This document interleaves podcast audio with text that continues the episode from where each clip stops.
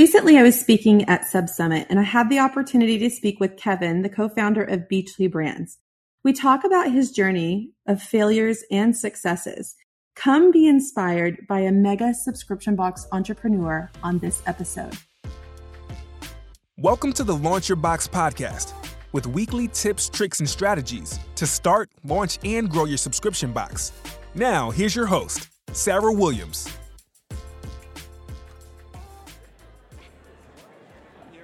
We are recording a live episode of the Launch Your Box podcast today, and so I am Sarah Williams, the host of the Launch Your Box podcast. Today I have with me Kevin Tighe from Beachly Brands. We're going to break down Kevin's subscription box journey. He's got some strategy he's going to share with us, and we're going to do it all live right here with a studio audience. Are you guys ready? All right. Kevin is the co-founder and CEO of California-based Beachly Brands. Let's talk about your subscriptions first. Let's give them an idea if they don't know what Beachly is. What is Beachly? What subscriptions do you have? Let's break it down. Sure. So Beachly is the leading subscription retailer of beach apparel, accessories, and beauty products. We have three core subscriptions. It's called our style subscription for women, we have a style subscription for men, and we also have a beauty subscription. And then in addition to that, we do have traditional e-commerce where members get special deals and early access to products as well. I call that all the things. Kevin does all the things. He has multiple subscriptions in the beach and the outdoor lifestyle arena. He's also an Inc. 500, one of the fastest growing companies in America. So we're going to talk about your journey for entrepreneurship, because my audience that listens to the Launch Your Box podcast are really in their beginning stages of being an entrepreneur and being a small business owner. So I want to get an idea how this started for you. Let's go back. How far are we going back? Oh, we're going far back. Like okay. 2014, I want to say. That's is not where that the far. Where the ideas popped into my head. Okay, we're going back to 2024. No, 2014. 2014, 9 years. I don't know what day it is. It's fine. You went to the future. I did. Okay, so take us back on your journey. How did this start for you? Yeah, so going way back, it's kind of interesting. I've been a serial entrepreneur, started my first venture in college. I've had some successes, more failures. I've learned a lot more from the failures than I had the successes. But I had a company before this. It was called WeBrand, and I was fundraising for that company. I was in a meeting with a potential investor, and he had a space in LA. And we're going to the meeting, and I hear music just blasting in the background. And I keep looking back, and he sees me. He sees me looking, he's like, oh, you hear the music in the back room. And he says, come check this out. And he opens the doors, and it's Loot Crate. They were very early on, and they had hired Task Rabbits for the day to go pack their boxes. And did you say a Task Rabbit? Yeah, remember Task Rabbit? I don't have a Task Rabbit, but I'm going to write that down. I don't know if it's still around, but it was one of those apps you could hire people for day work. So they're hiring people to pack their boxes for the day.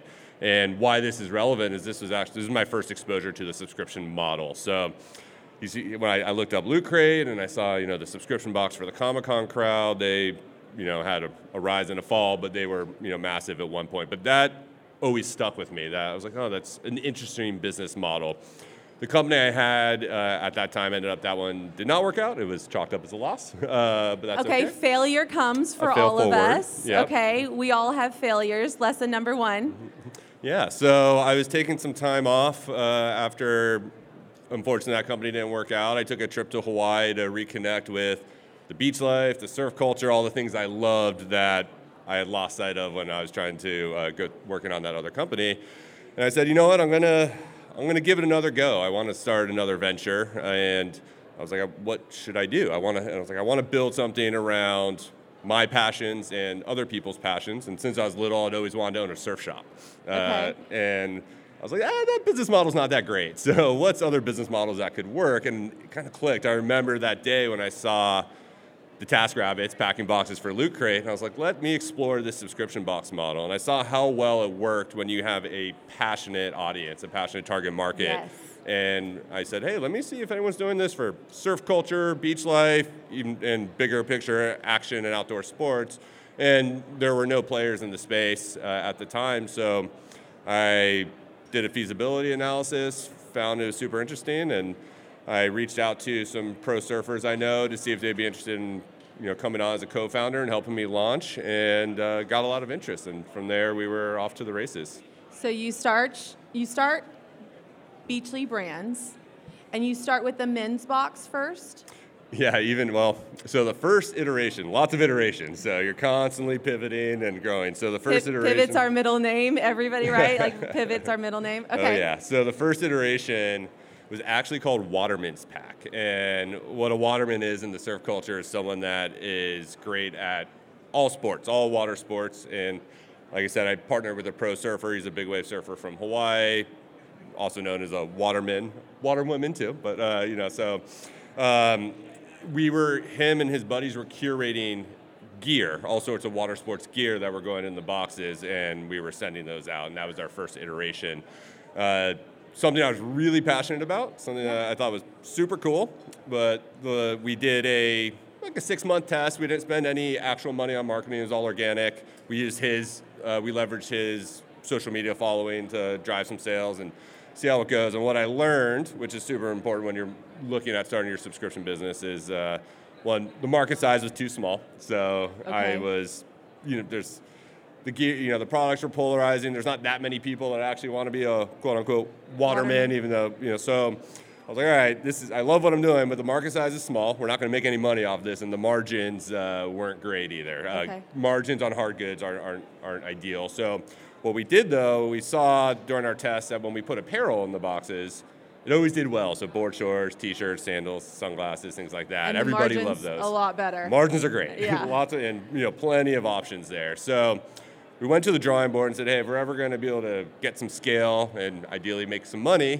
we need a bigger market size. So we said, let's go back to the board and go back to the drawing board and let's focus on apparel. So then we launched in fall of 2016, our men's surf subscription, which is all focused on men's surf apparel and accessories and things like that. So. And when you launched your men's subscription box, how many subscribers did you kind of start with at that time? I think we had around 300 from the Waterman's Pack days from that test that came over, and then we went ahead and started spending money on customer acquisition, on day one. Not a lot, a few $1,000s a month, $5,000, $10,000, started ramping up, and the numbers looked good. So. Okay, so then you're getting some traction with the men's box, the apparel is working, and now you're shifting into women's. How does this come out? How did you decide it's time for you to go all in with a second subscription box? Yeah, so women's was always in the roadmap, but at the time I was chief everything officer, literally customer service agent. I was packing the boxes. Yes. I was doing all that. So, and I was buying the product, and I can buy better for men than I can for women. I can see that about you. Yeah.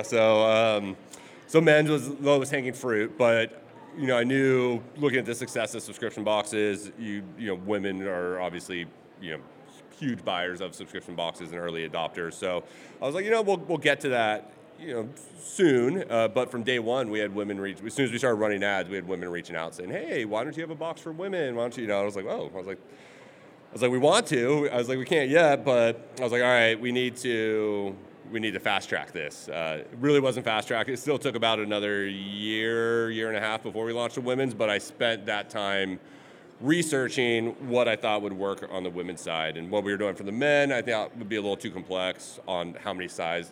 I mean, the men's in general, the size apparel. It was all size apparel and some accessories, but on the women's side, figuring out what did I think was really going to work for this audience and what does this audience want. And I saw the success of FabFitFun, of brands like Altru, and saw what they were doing, and kind of took what I learned from what we were doing and the best of the other models and come up with an idea that I thought, hey, I think this will work for the women's audience.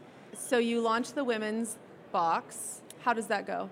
Yeah, so it was May of 2018, and I said, all right, we'll do what's called a down and dirty photo shoot where I shot the photos myself, hired a friend as a model. I went to some surf shops, bought women's products, that were types of stuff that could be in the box. Mm-hmm. Threw up a landing page, and I think we, threw $5,000, $10,000 into an ad spend and said, my goal was, let's run it for a month. You know, let's look at what our customer acquisition cost looks like. And, you know, if we acquired a couple hundred members, I was like, okay, based on what we were spending, I was like, this would probably make sense. We'll refine, and then we'll relaunch officially and lean in. We had over 1,000 signups in the first week. Oh, my goodness. So I was like, oh, this is what product market fit looks like. So let's just let's pause there, because you just dropped a couple bombs on us. He did his own photo shoot. He got his friends to model.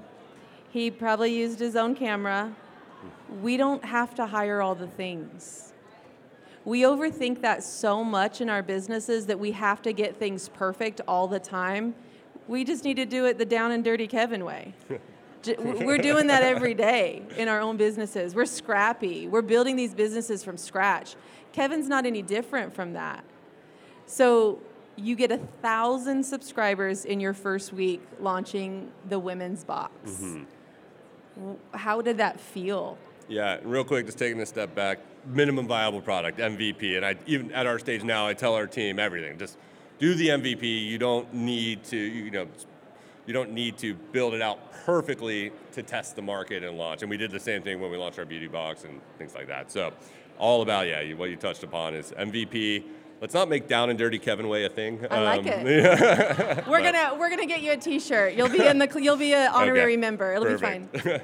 But yeah, how did that feel? So it was really interesting. The first day we launched, ads were starting to kick off. We weren't getting much traction, and then all of a sudden, we started seeing customer acquisition costs that we'd never seen before, like that. The subs started coming in, and we had super interesting. So the numbers on our men's box, and at the time we had a monthly men's box. It wasn't quarterly. The women's we did quarterly, and I doubled the price. So it's $99 a quarter. It was a small shipping fee. The men's we did monthly, and it was half the price. We were doing $49 a month, and you know our CAC at that time was in the 50s, but you're looking at a $49 or so with a discount. You're probably at a $39 AOV.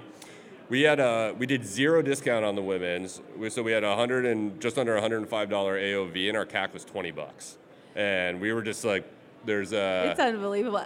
Can we just relish 2018 Facebook ad spending? Can we just have a moment of silence, rest in peace for 2018 Facebook ad spend? So you had a premium box. So you shifted. The men's was monthly and cheaper. You decided, let's go quarterly with the women's. We're not going to discount it. We're going to show that this is a premium subscription for women. We're going to hold its value. And it just went like wildfire. Yeah, yeah. And we were so much, we were doing the MVP, and then we were like, oh, crap, we need to just go. Let's just go. We got to get our act together now, right? We were scrambling, and just we need to buy more product. Yeah. We need to, how do we ramp this up? So we just all of a sudden, rolling up our sleeves and diving in. And how, when you catch the momentum like that, you don't want to give it up. So At that point, we just scrapped and said, let's keep going, and let's try to, take, I guess, keep the momentum going as long as we can. Yeah. And it was a hectic time. It was exciting though, because we were like, wow. What was the highest number you got on that subscription? Do you know that? Like as far as subscribers? Like how many subs there are today? Yeah. On that one? Yeah. It was around 25,000. 25,000. Mm-hmm. Just say that casually. So let's talk about the beauty box then. So now we're full in, women's is working. I'm maybe hearing that this is when you decided to shift up the product for the men and change it to quarterly. Mm-hmm. You think that what you were learning from the women's subscription applied and worked for the men's subscription too? Yeah, and to be honest, we've just been nursing our men's subscription. We haven't really spent $1 on marketing it since the women's. We've been fully focused on, obviously we had a stronger product market fit on the women's side, and we're still a small team, and we didn't raise a lot of funding, so we said we have to go where the money is. And do what's working. Yeah, so our men's, we just, I've been nursing it. We do plan on going, allocating resources back to that and growing. I do think there's an opportunity there now, but we've been fully focused on that main women's subscription, and we launched the beauty as an add-on. So you're seeing this women's audience just really grow for you. You've got 25,000 subscribers. You're in touch with the women's market now. What else can we sell them? Is this the mindset? Yeah. Well, it's what else can we sell them? So, other people want more. But then also recognizing, hey, we price this as a premium box, and that's not for everybody. So what are the opportunities in the market? And So that's it. And how can we do that without cannibalizing our main membership? So we toyed around. We said, hey, should we do a $49 a quarter box? And we're like, well, we're just gonna one of the reasons we did $99 is just I'm really confident in the product that we can put out at $49. The amount, the budget that you can allocate to product is much better, and you can just put out a better product and something I can stand behind. At $49, you're competing directly with FabFitFun and those guys, and at that scale, it's really hard to make a comparable product or level of quality that you want to stand behind. So we're like, we could do a $49. I don't love the product mix that we're coming up with, and it's probably just going to cannibalize. So what can we do that's a little bit different that can introduce us to a new audience? So the beauty market was interesting. A lot of opportunity there, especially we do clean and cruelty-free. That's a big trend. So beach-inspired, clean and cruelty-free beauty products. And and that's, it allowed us, I was like, maybe that's a market that you can use as a down sell, you can use it as a save a sale. Hey, if you want to stay a Beachly member and you don't want the $99 quarter, we can move you to a beauty subscription. If you like the quarterly and you want monthly, you can add that. Actually, we don't do monthly anymore. Sorry, we were doing monthly for a little bit, but we moved away from that. So that's actually back to quarterly. But that was the thought process at the time. Yeah. So it was interesting. I thought there's just a lot of opportunity there and aligned well with what we wanted to do. Plus, private label is something that we do, and more opportunity in the future, and the margins on the beauty and space is great. So that's something that was interesting to launch our own Beachly Beauty lines in the future as well. It's so good. I know when we were talking last night, we talked a little bit about the challenges that you faced in the beginning, and really it's that sweet spot from starting to getting to your first $1 million in sales. Can we talk about that for a little bit? Yeah. I think that's your first $1 million is the hardest. Hardest. Yeah. Let's talk through that. How did that look for you? Well, it was, on the men's side when we started, we had a nice growth trajectory, but it wasn't, I was like, oh, this is nice, but it wasn't great.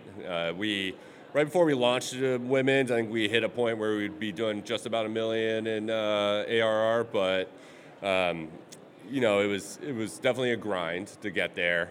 When we hit the women's side, obviously that happened, women's, their first $1 million of ARR came a lot faster, and it unleashes, you're at a stage when you're growing to that first $1 million where you're pretty bootstrapped most likely, unless you raise capital up front, but so you're dealing with cash flow, you're dealing with trying to get your credit card limits up, you are rushing on, we were at a 3PL at the time, but you might be doing fulfillment yourself. You might be, those things where you're like, oh, now you're going to outgrow.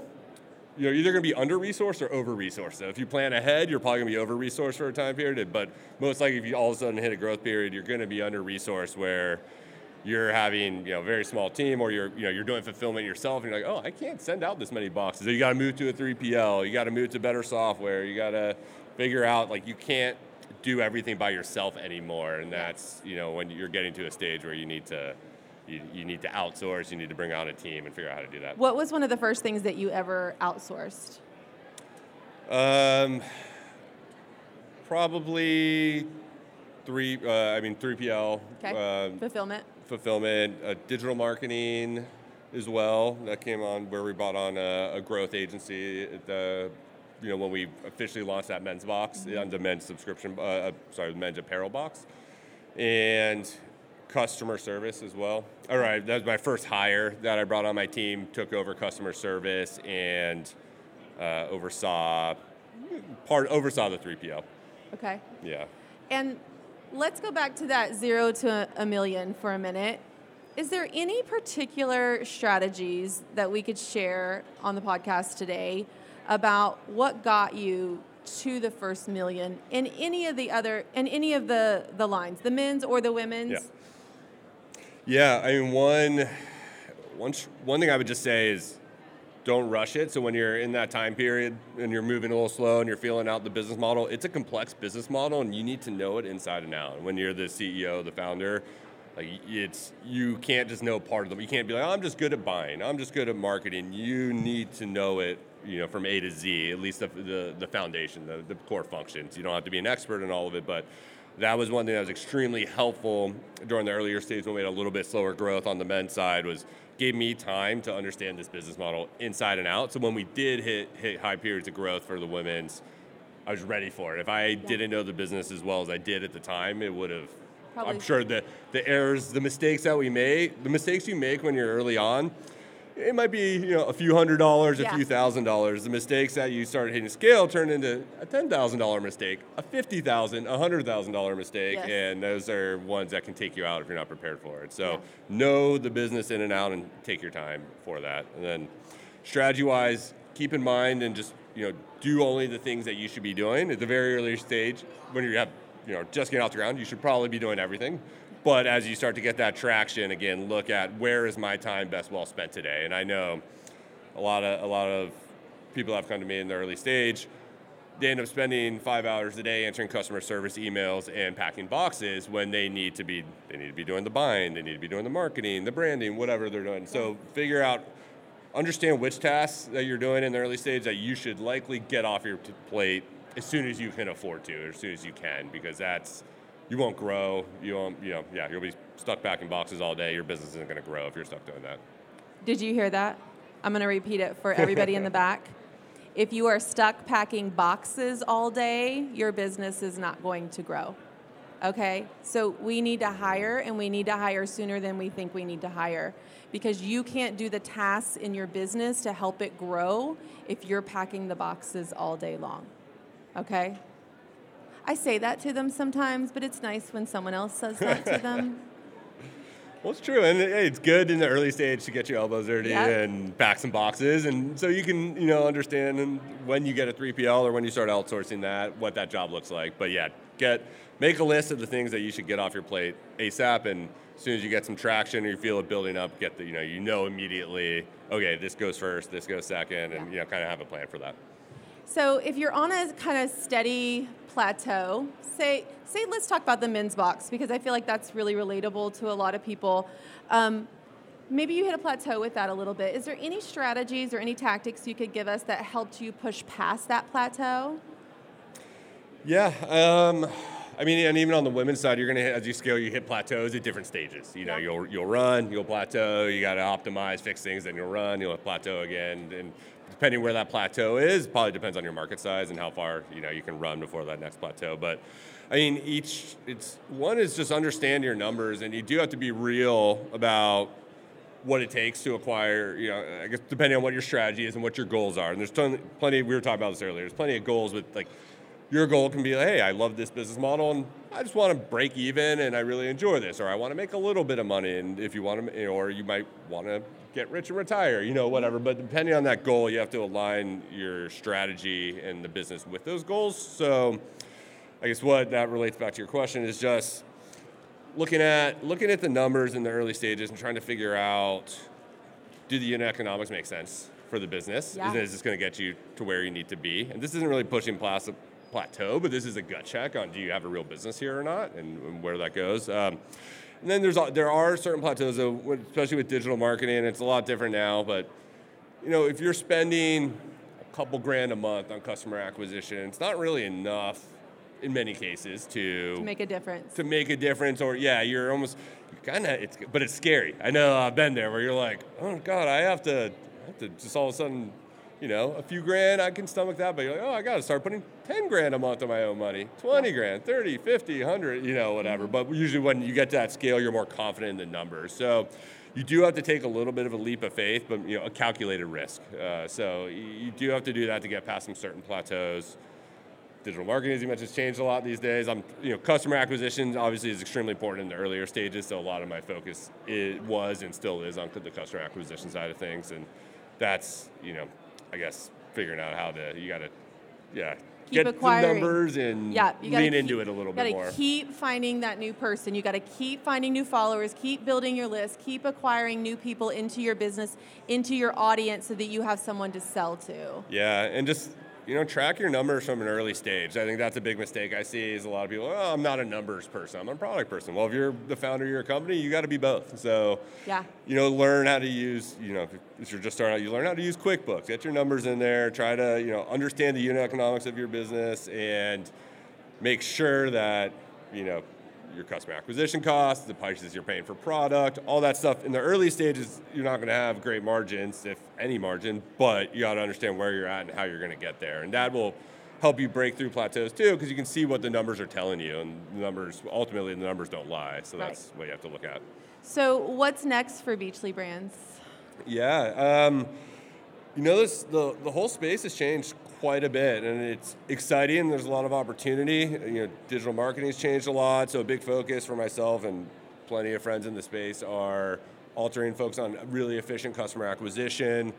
The last couple years, there's been a lot of rise in costs, so there's been margin contraction, I think, for everybody, so figuring out how do you combat that. So we really, this year, it's less about growth, it's efficient growth, and it's how do you improve product, customer experience, so the people you have, obviously, you're making them as happy as possible, which equals LTV, and the higher LTV will support a higher CAC that you might have to pay these days, so... or support those margin contraction. So trying to, that's the big focus right now is... I love that we don't always have to be growth focused. Yeah. We're growth minded, but we don't always have to keep pushing to grow. Just being able to sustain right now in this time that we're in and increase our retention, reduce our churn, and just be sustainable, that's a great goal. You don't always have to keep pushing yourself to grow all the time. So I love that that's your answer. Yeah, these businesses, the recurring revenue is extremely powerful, and if you know how to harness it in the right way, it can have whether you're growing quickly, growing a little bit, or being, or just holding steady, there's a lot you can do with that, and it unleashes a lot of power. So, also, as I mentioned, branching into other areas of the business. So leaning a little bit more into e-commerce. We've been doing our add-on sales or add-on markets, improving those for the members. Just how do we provide value at every step of the customer journey is a big focus now that we have some scale. Love that. Yeah. What do you have, Kevin, advice for all of our live audience here, but also our podcast listeners that maybe are listening at home? What advice would you give for anyone that's kind of in the new stage? They're nervous about starting their subscription box or putting the work that they need to grow their subscription box. What advice would you give them? Yeah, there's a lot, but it's try to pick one or two pieces. Buckle up. Yeah, I mean, any entrepreneurship, any business you start, it's quite a journey. It's quite a ride, but it's really fun. The amount I have learned in the last 8 years or so, or 7 years since really starting this business is insane. The amount that you learn on all sorts of, from product to fulfillment to customer acquisition to customer service, you learn a lot. So really embrace that. I mentioned, some of the failures that we talked about, so fail forward, take what it's okay to fail. You're going to fail in a lot of different ways. You're going to make mistakes. Try to foresee those mistakes and make sure they don't, they don't take your business out, So that's where, make mistakes in the early stage, really understand that, so when you get to the later stages, you're prepared to lean in and just have fun with it. It's a really cool business model, and there's a lot you can do with subscription, whether subscription boxes, memberships are, extremely popular. Obviously streaming services, you have everything that's subscription driven. So understanding recurring revenue is extremely powerful. So what you're going to learn there will apply to this business and give you a lot of opportunity beyond that. Yeah. And I think that one of the most important things that you said today was that MVP, or the down and dirty Kevin method, that just getting it out there. Stop overthinking it, just get it out there, do the work, grab your phone, go do a photo shoot with your friends. It doesn't have to be perfect, it doesn't have to be right. Let's get it out there, and then someday you could be sitting here with 25,000 subscribers because you actually got started. You didn't overthink everything, and you just kept working it. You kept relying on the data, and you kept working it, and you've got an incredible company, and I'm really impressed by you. So thank you for joining me on this episode of the Launch Your Box podcast. Awesome. Thanks for having me.